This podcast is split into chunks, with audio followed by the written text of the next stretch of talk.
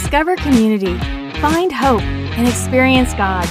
This is Discovering Hope. Uh, welcome to church. It's an honor for me to be here. Uh, I recognize that contextually many of you don't know me, and so it, it, can be difficult because you might think, well, what, is, what does this guy know?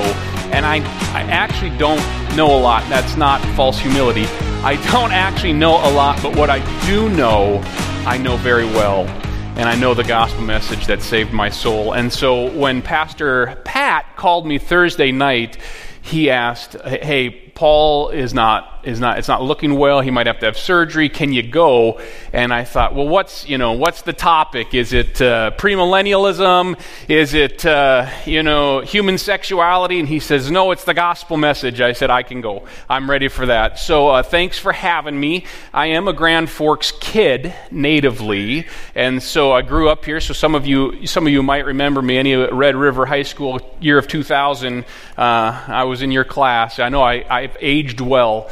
Uh, and so I am here presenting the word. We moved back maybe eight months ago. I've been in uh, pastoral ministry for 18 years and I gave it up uh, to come and lead Northland. And I just got to tell you, Pat, Pat won't like this, but he doesn't have the microphone. Uh, Sundays like this are just brutal for staff teams. Uh, and so you wouldn't even know it sitting here on a Sunday morning how well the team comes together, but they were scrambling to put things together. So, Pastor Pat, wherever you are, uh, well done good and faithful servant. But that's enough introduction. Let's get into the Word of God. We're in John chapter 4 this morning. And the reason why we're in John chapter 4 is because when, when Pat called me Thursday night, he said, We're in the middle, or we're going to start, not in the middle, we're going to start. I guess I get to be the icebreaker of, of a little sermon series, a tiny little uh, couple weeks, I think, is all, because Easter's coming, but called Invest, Invest, and Invite. And so the kind of the, the theme of this couple weeks will be um, it's, it's our call to invest in others around us, but then invite them into the gospel message. And so that was really cool to hear Brad talking about how organically you have children investing and inviting. And this is why Jesus says you can't come into salvation without the faith of a child, because they just get it, don't they? They just get it. And as we get older, and I won't define older for you. Um, but as you get older, it com- becomes harder to invest and invite. And that's a shame. That's a shame. It shouldn't be that way. And so God invested in you. He invited you into salvation, and now He's calling you to invest in others and invite them into the gospel message. And there's no easier way in, in North Dakota to invite someone to the gospel message than to invite them to an Easter service because there's most people here already have some connection with church and so that's not a weird invite but you get the opportunity to, to look at somebody around you invest in them and invite them and so a really good text to look at that, look at that is John chapter 4. And I want to talk really quickly before John chapter 4 this word that we call evangelism. Now, when I talk about evangelism, uh, that probably in some of you elicits a little bit of unease. Right? Because if you grew up in a church, you're probably guilted and shamed a little bit that you need to be evangelizing. And, and the truth is, we do. We're all called to evangelize. Just like we're all called to serve, we're all called to give, we're all called to teach, we're all called to lead in some capacity. Um, we're all called to evangelize. And, and most of us are not good at it. Uh, I'm not good at it. People see my personality. Um, uh, we, were at a, we were at a very large, growing church last, and people just assumed I was the evangelist, and I'm not. I don't, I don't, by my nature, want to invite any of you anywhere. It's just who I am. And so people think, oh, he's so pleasant and funny, like, like on this stage. And then off this stage, I'm like, get me on a bicycle, and I don't want to look at anybody. And, and so it's really uncomfortable for me to be an evangelist. I don't want to invest in others unless they're just like me. Right? We like investing in people who are like us. But most people aren't like us, praise the Lord. Most people are different and so it's hard to invest in them and it's hard to invite them. And so evangelism is one of this one of these things that we just don't like to talk about and we don't like to do. And and worst yet you know someone who's good at it right? That's that's the you know that person who who gets on a bus and and and, and someone says to him hey is that seat taken? And the guy says no but uh, uh, but I uh, is that seat saved? No but I'm saved. And then he leads that guy to the Lord and then there's a revival on the bus. And then the next Sunday Pastor Paul brings him up to share with you how great he is and how bad you guys all are at evangelism. And so we don't want to do it. I don't want to do it. I don't want to be rejected I don't want somebody to tell me, uh, you Bible thumping weirdo. No, I don't want any of that. And so we, we shriek back. And let me just enlighten you to, to the Greek word evangelize. It's uh, euangelizo. It's two Greek words eu, which means good. That's made it into our English lexicon, by the way. Eulogy, eu, good word, right? You want someone to say a good word at your funeral, I would hope. A eureka, that's a good idea. And it's the same in Greek. It's EU is good. An angel. What's an angel? A messenger. You are a messenger of what? The good news. You're not the creator of it. You're not the, the keeper of it. You're not even the full knower of it. You know, you'd be surprised how many emails I got as a pastor with deep theological questions. And you know what I did? Google. You don't have to know everything. Just Google it and act like you know what you're talking about. This isn't about you knowing everything, it's about you bringing the good news to others. Uh, maybe a better way to say that is it's one beggar telling the, the other beggar where to find the food. And you can do that. So, John chapter 4, uh, Jesus has just started his ministry, okay? He, uh, excuse me, he just started his ministry, he built his team. He, he's, he's sharing his faith with uh, Nicodemus in, in John chapter 3. And then something happens. The Pharisees realize that Jesus' disciples are baptizing more disciples than John the Baptist. And when, when, when a guy out baptizes someone else with the last name Baptist, you know something big is happening. And so the Pharisees start getting kind of squirrely about Jesus, and he knows his ministry is too early for him to die yet. And so he leaves. He takes his disciples and he goes from Judea to Galilee. And on that journey, they have to cross through this terrible place called Samaria, where the Samaritans live. And that's the account we have here in John chapter 4. And so we're going to read quite a bit of text, much, much more than I typically would read. Um, I typically would just do a couple verses at a time, but you don't want to be here all day. And so we're going to we're going to do a little bit of big reading, jump a little, big reading. So if you need to go back and read this whole thing, I really encourage that. John chapter 4 verse 6, we get introduced to Jesus. And it says this, Jacob's well was there, so Jesus, wearied as he was from his journey, was sitting beside the well. It was about the sixth hour. A woman from Samaria came to draw water, and Jesus said to her, Give me a drink. For his disciples had gone away into the city to buy food. The Samaritan woman said to him, How is it that you, a Jew, ask for a drink from me, a woman of Samaria? For Jews have no dealings with Samaritans. Okay, so Jesus is tired from walking proof that he is fully man at this part, right? Fully God, fully man. It's a divine union that we can't fully comprehend, but he's tired. He's been walking. And so he sits down at a well. Now, we're not in, in a dry area per se, so water doesn't seem to be such a big deal. But in a desert, uh, desert place, water's huge. And so sitting down by a well really matters because you need a drink of water. And he sits down, and there's this woman there, a Samaritan woman. And he says to her, can I share a drink of water with you? And she's shocked. Absolutely shocked. Why is, why is she shocked? Well, I think there's a few reasons why she's shocked. First of all, she's a woman. Now, history hasn't been kind to women. Uh, cultures have not been kind to women. And first century was not a great time to be a woman. And men had no dealings with women at this time. I mean, quite literally, they wouldn't talk to other women in public. They were lesser second class citizens. In fact, there was one group of Pharisees called the bruised and bleeding Pharisees who got that name because whenever they saw a woman, they would look down at their feet and walk. They wouldn't even make eye contact with, it, with that woman, and they'd walk into things. And so they became known as the bruised and, I mean, they took not talking to women so serious, they'd walk into things to avoid them. So Jesus sits down with this woman. By the way, Matthew 23 makes an allusion to that when he talks about the he talks about the Pharisees. Uh, uh, but anyways, he, Jesus talks with this woman. First of all, she's a woman. Second of all, she's not a woman of good moral character.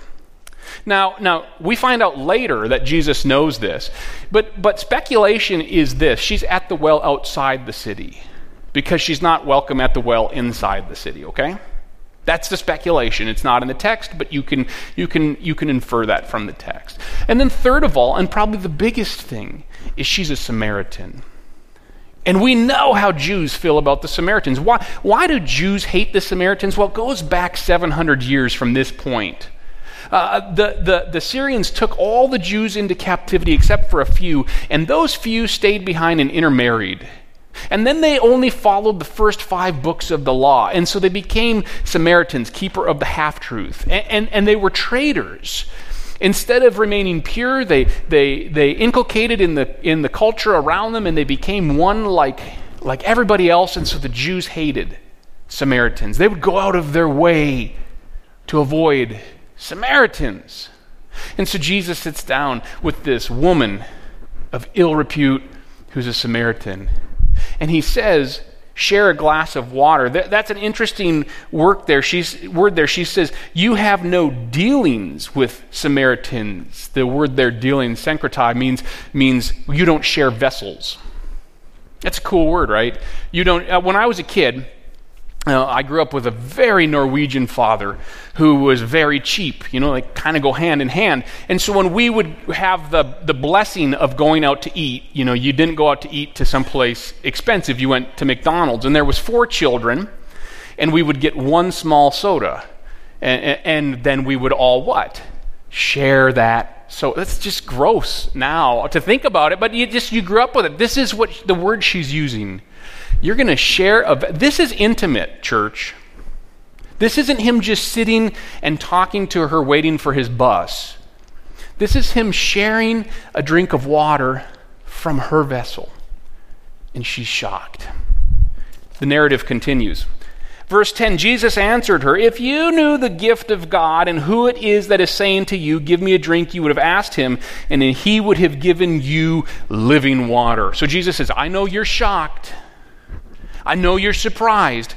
But if you knew who you were talking to, you wouldn't even be surprised that I was asking for water. You would be asking me for living water. The narrative goes on, and she's amazed. She's thinking, I could have water that I never had to go get again. And this is a big deal. Several hours of her day were spent getting water for her family, for herself, for her livestock. And she's like, I could have water on demand. Now you go home and you'll turn your, your faucet and you won't even be amazed. But you know that's new, right? That, that's not something historically that's been along that, around that long. And so, so she hears, I can have living water.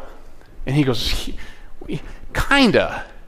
I'm not talking about water that you pull out of the ground and drink. I'm talking about water that quenches every thirst. He, he invests in her. Did you catch this? He sits down and he has a relationship with her. Well, the narrative continues. Verse 15 The woman said to him, Sir, give me this water that I might not be thirsty or have to come here to draw water. And Jesus said to her, Oh, this gets good. Go, call your husband to come here. And the woman answered him, I don't have a husband. Jesus said to her, You're right in saying, I have no husband, for you have had five husbands, and the one you are now with is not your husband. What you have said is true.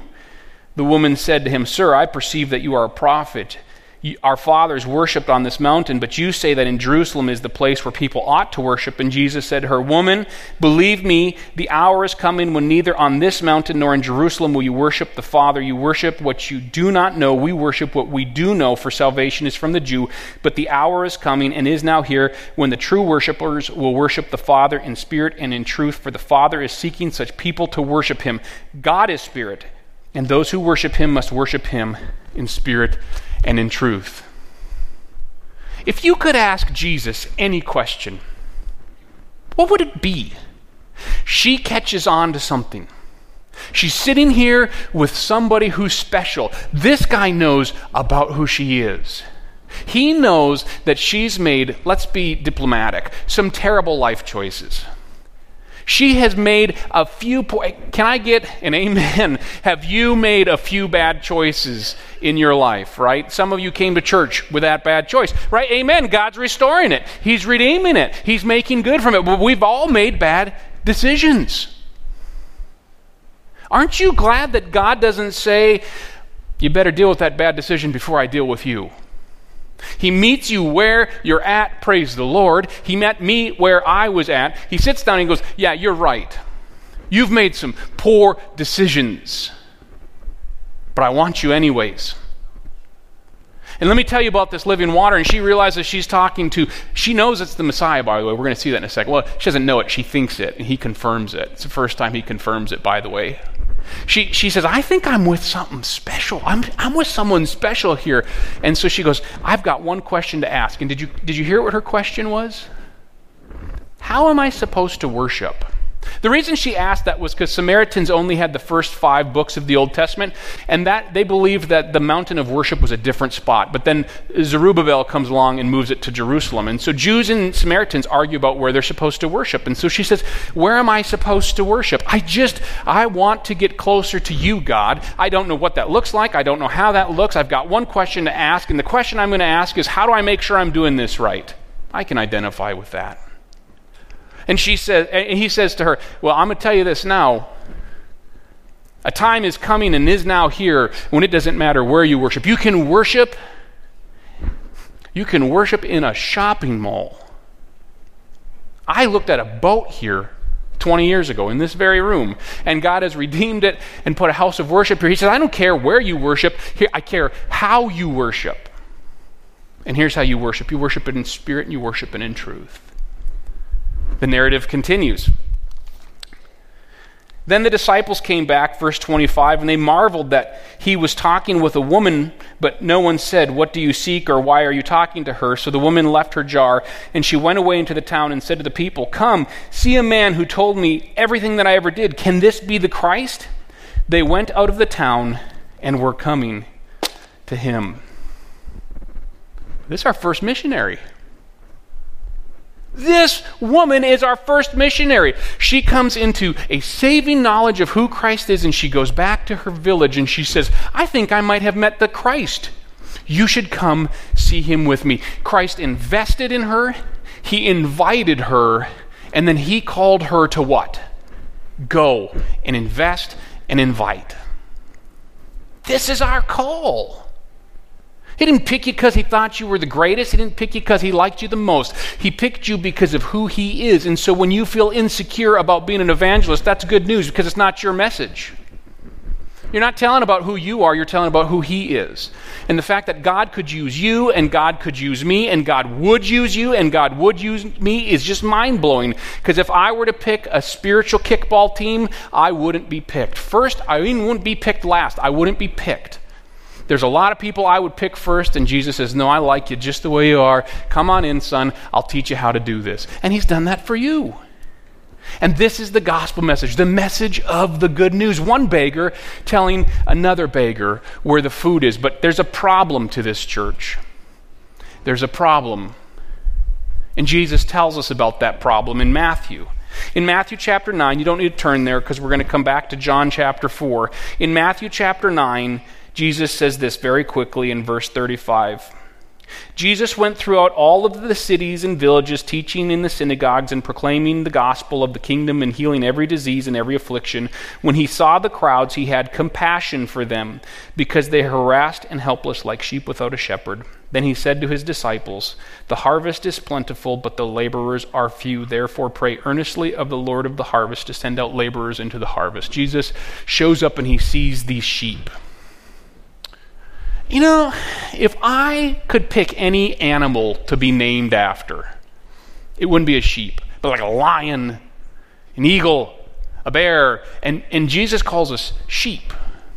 Because there's some characteristics about sheep. We're dumb, we're stubborn, and we're helpless. And that's a really good picture of people, isn't it? We're, we're not that bright. We're, we're not really able to care for ourselves well, and we're, we're pretty stubborn. And all sheep need a shepherd. And so, so Jesus sees these sheep, and they're being taken advantage of, and they're wandering, and they're aimless, and they're helpless, and he's moved with compassion. Splanknos is the Greek word there. It means um, moved in his bowels. It, he's got a stomach ache. And that's the right word, right? We like to talk about our heart I love you with all my heart, but, but you really feel it in your stomach, don't you? He's moved in his stomach because he, he sees these sheep and they're not being cared for. And he kind of has this moment where he rubs his forehead and he goes, You know, it's really not a harvest issue, it's a worker issue. Don't, don't pray for the harvest, hope. There's enough harvest to go around. Pray for the workers, because that's what's in short supply. We need more, more women uh, uh, of the, at the well type people, don't we? Uh, we, don't, we don't need more harvest to go out and get. We need more harvesters to go out and get. When, when we bought our house in Rugby, we lived in Rugby, North Dakota for, oh, five years or so. And when we bought the house, it had this huge raspberry patch. Uh, and raspberries, I don't know if you've never had them, they're basically a weed. Uh, they just keep growing and they're a wonderful weed that produce wonderful things but they just take over your yard. And, and we'd never had raspberries before but but my wife was just bound and determined and i'm married to a go-getter a type a if any of you are like that you know we'll we'll pray for you. But she's that one who go i'm going to get every raspberry and she has summers off. And so she just made it her task like I'm going to get every raspberry. And, and, I was like, I think we should let people come pick raspberries, Trista. I don't think we're ever going to pick all these raspberries. And she's like, No, I'm going to make jam, and I'm going to make juice, and I'm going to make, I mean, we're just uh, raspberries. That first year we lived there, our, our youngest son, Judah, ate so many raspberries, he wouldn't eat a raspberry again. I'm not joking. He still won't eat raspberries. He's 12. Um, he had so many, ra- she punished him with raspberries. And, and, and she would, you know, we'd have neighbors, and I'd be like, We should let the neighbors come pick. No, we're going to get every raspberry. And at some point, she had this opinion epiphany. I can't pick all these raspberries. Right? And then you're like begging people, come pick the raspberries because you can't let them go bad, right? And if they go bad, they fall in the ground and they grow more raspberry plants. And next year we have more raspberries. And this is really a metaphor for, for the world around us. Church, we're not running out of raspberries to pick.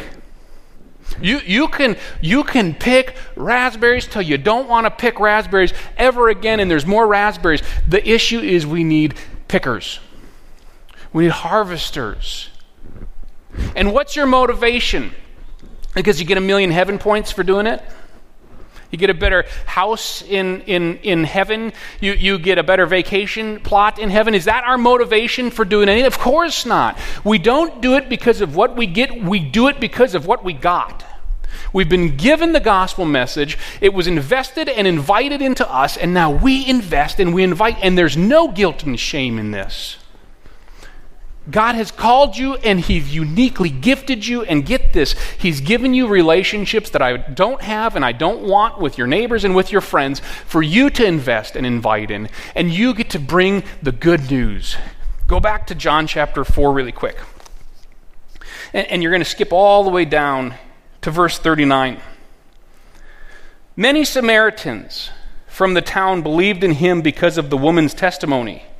He told me everything I did. So when the Samaritans came to him, they asked him to stay with them and stayed there two days, and many more believed because of his word.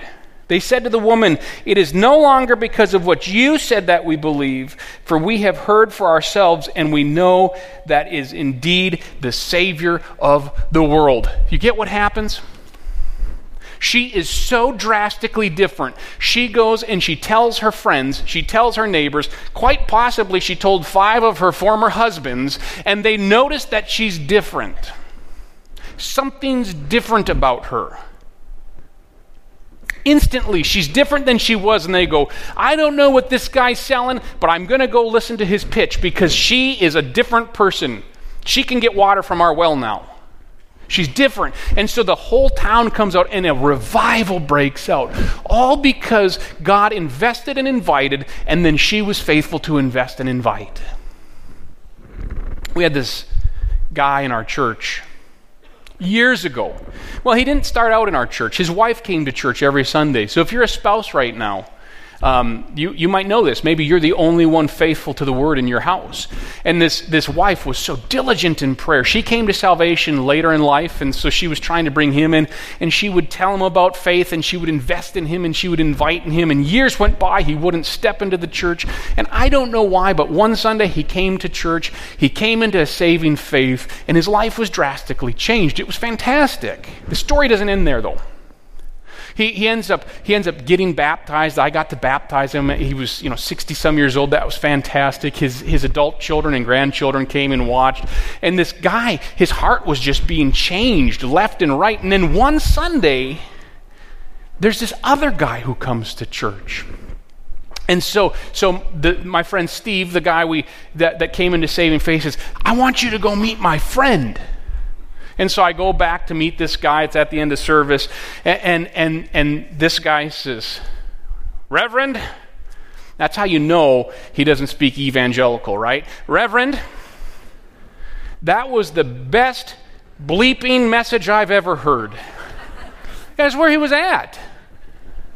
You know, that's, whoa, you know, like, uh, get hit with lightning bolts if you say stuff like that. That was where he was at. Oh, it kind of took me by surprise. Oh, oh, you know, you don't even kind of have a filter for. Oh, okay, okay. Well, I'm I'm glad you I'm glad you liked it. You know, what brought you here today? And he says, Well, I got to thinking.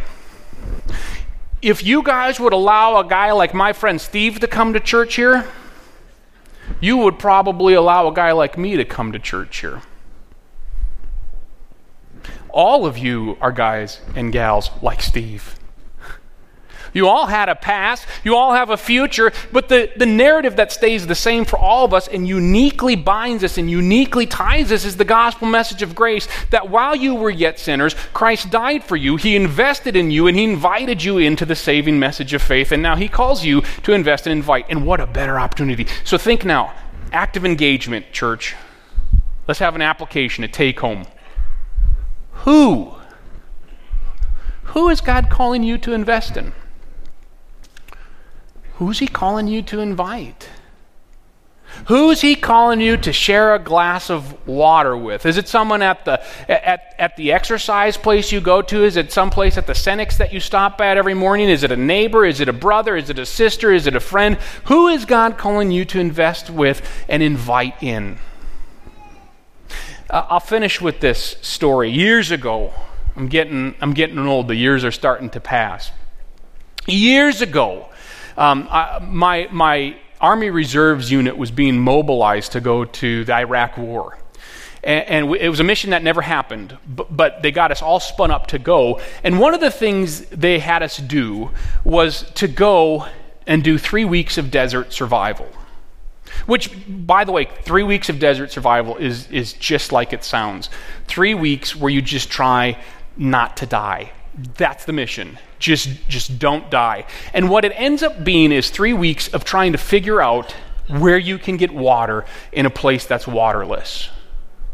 And so, so uh, I went there, and for three weeks, I spent, it was freezing cold at night, roasting hot in the day. There was no shade tree, there was no water. And the one message that I, I remember from that training, and I think it will resonate with you.